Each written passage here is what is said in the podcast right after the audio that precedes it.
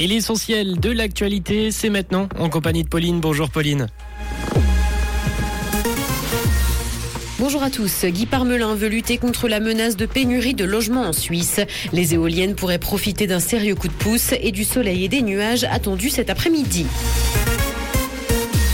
Guy Parmelin veut lutter contre la menace de pénurie de logements. Le conseiller fédéral en charge de l'économie examine des mesures pour lutter contre cette pénurie. Il estime le besoin de nouveaux logements à 50 000 par an dans le pays et veut agir sur les conditions cadres. Selon lui, une offre de logements insuffisante peut d'ailleurs limiter le développement économique. Il souhaite donc veiller à ce qu'il y ait suffisamment d'habitations à prix modéré.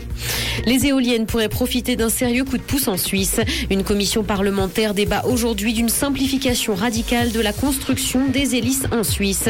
Le texte à l'étude propose que les plans d'affectation valent l'autorisation de construire pour autant qu'une pesée d'intérêt ait été réalisée. Il prévoit également une application rétroactive à tous les projets suspendus.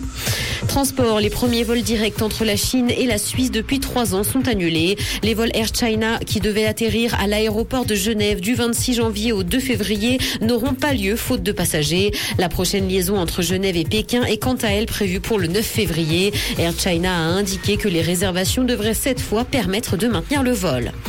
Dans l'actualité internationale, guerre en Ukraine, l'Allemagne est prête à autoriser la Pologne à livrer des chars Léopard, selon la chef de la diplomatie allemande. Ce qui renforce donc la pression sur le chancelier allemand, qui est toujours réticent à se prononcer sur la question.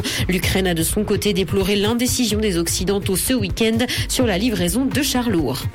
La maison mère de Google va supprimer 12 000 emplois dans le monde, ce qui représente un peu plus de 6% des effectifs mondiaux. Alphabet comptait 187 000 salariés en septembre dernier. Et ces suppressions de postes concernent d'ailleurs tous les départements de la firme. Les employés américains concernés ont déjà été notifiés de leur licenciement.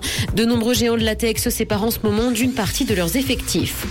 Les images du concert de Beyoncé à Dubaï ont fuité. La chanteuse a donné un concert privé samedi dans un hôtel du pays.